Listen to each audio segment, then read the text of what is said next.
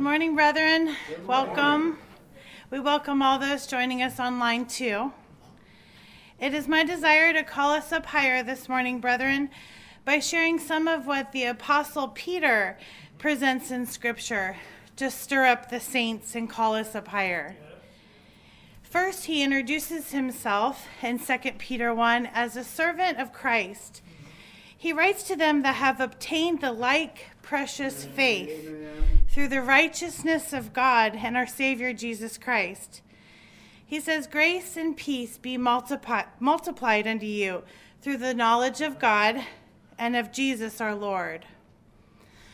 Brother Peter knows it is by the knowledge of God and his divine power that we are made righteous. Right. He writes that God has given us unto us, that is, all things that pertain to life and to godliness, through the knowledge of him that have called us to glory and virtue. And he goes on writing of the exceedingly great and precious promises that by these we might be partakers of the divine nature. Oh. Brother Peter knew his time was short. He says Christ has shown him. So he was getting down to business. That's right. He says, I will not be negligent to put you always in remembrance of these things. Through thee, oh, though ye know them and be established in the present truth, yea, I think it meet, as long as, as I am in this tabernacle, to stir you up by putting you into remembrance. So he says, I think it meet, meaning I think it proper, that as long as he is present in the body, he saw it proper to stir up the saints by putting us in remembrance. Yes, amen. In this account from 2 Peter 1, verses 16 through 18, he shares what God has given him to see.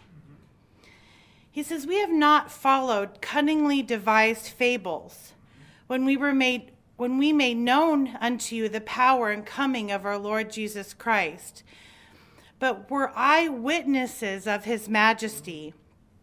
For he received from God the Father honor and glory. When there came such a voice to him from the excellent glory, This is my beloved Son, in whom I am well pleased. Amen. And this voice which came down from heaven we heard when we were with him on the Holy Mount.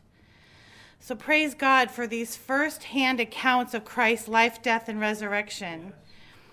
Peter calls himself an eyewitness to Christ's majesty, for he witnessed the transfiguration of Christ with James and John on the Mount. And from the Gospel of Matthew, chapter 16, it says, Jesus taketh Peter, James, and John, his brother, and bringeth them up into a high mountain apart. And he was transfigured before them, and his face did shine as the sun, and his raiment was white as the light. And behold, there appeared unto them Moses and Elias talking with him. And Peter was the one that said to Jesus, Lord, It is good for us to be here. If thou wilt, let us make here three tabernacles, one for thee, and one for Moses, and one for Elias. And it was then that he heard the voice of God.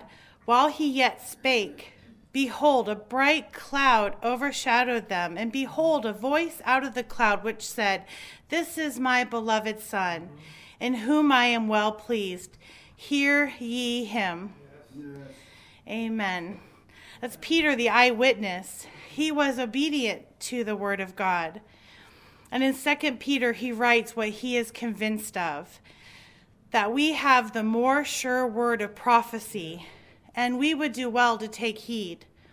For the word came not in old time by the will of man, but holy men of God spake as they were moved by the Holy Spirit. Now his word still worked to stir up our remembrance of Christ. Mm-hmm. And although we do not have eyewitness testimonies ourselves, we are blessed nonetheless, because Jesus said, Blessed are those who have not seen and yet have believed. Amen. So we know we are established in these things too, brethren.